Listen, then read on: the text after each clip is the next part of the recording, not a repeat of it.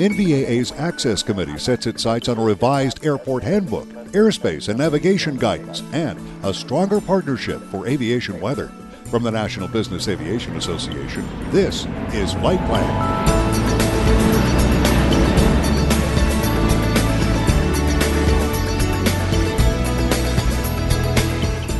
NBAA's flight plan is brought to you by JetQuest. Citation focused, client driven.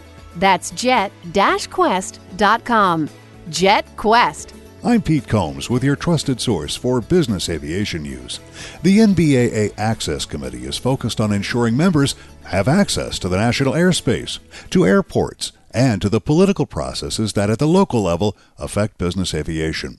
Gabriel Andino is the committee's chairman. He tells me as 2017 begins to unfold, his committee aims to update a valuable tool for NBAA members. It's the NBAA Airports Handbook. The Airports Handbook is divided into two separate volumes. One is for more of a public facing handbook that's meant to advocate on behalf of airports to the general public, elected officials, things like that, and has a lot of facts and figures about the economic impacts of airports, the benefits they provide. It has a few case studies of airports in different parts of the country. What we'll be updating is uh, some of those case studies, you know, make them a little more current.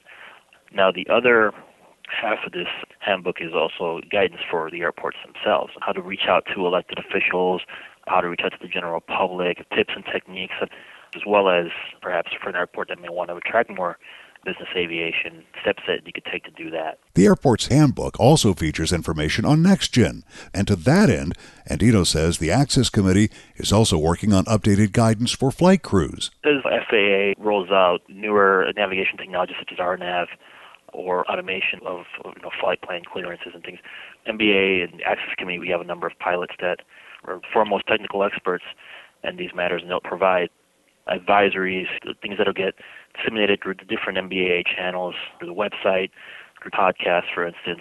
One example is for flight planning, the proper codes when you have RNAV equipment on your aircraft and you're flying an IFR flight plan, making sure you have the proper codes on your filing there. So uh, helps with the efficiency, helps to get routed better. ATC can give you the proper routings based on your equipage, and also for safety factors and things of that nature. It, it's helpful. It's something that we've been trying to stress to the pilot community and there's certain requirements coming up now in 2017 that we want to make sure everyone's aware of that they can take advantage of. Now, a little more than a year ago, the Access Committee began working on aviation weather, along with the friends and partners of aviation weather.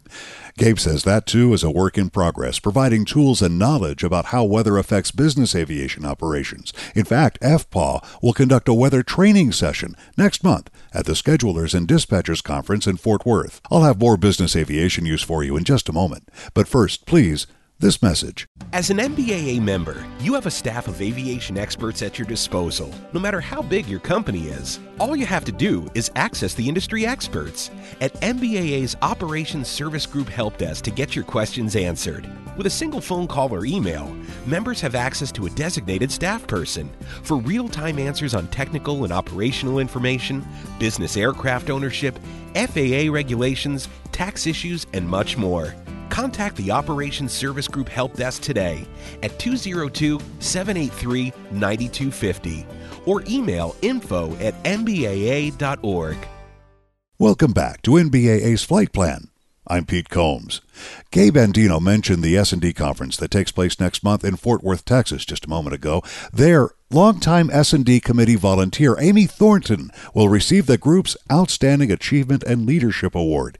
It's given to folks who share their business aviation expertise, provide extraordinary service and leadership, and make significant contributions to the business of scheduling and dispatching. Amy is the flight operations manager at the J.C. Penney Aviation Department in Dallas. In her business aviation career, spanning more than two decades, Amy is considered by her boss to be the brains and the heart of her operation. She's working on her CAM certification now and coaches the Special Olympics Fort Worth Regional Cycling Team. Hats off to Amy Thornton, who will receive the Schedulers and Dispatchers Outstanding Achievement and Leadership Award next month. And that's the latest from the National Business Aviation Association. Remember, you can subscribe to all Flight Plan podcasts at Apple's iTunes website or download them from nbaa.org. I'm Pete Combs. Thanks for listening to Flight Plan.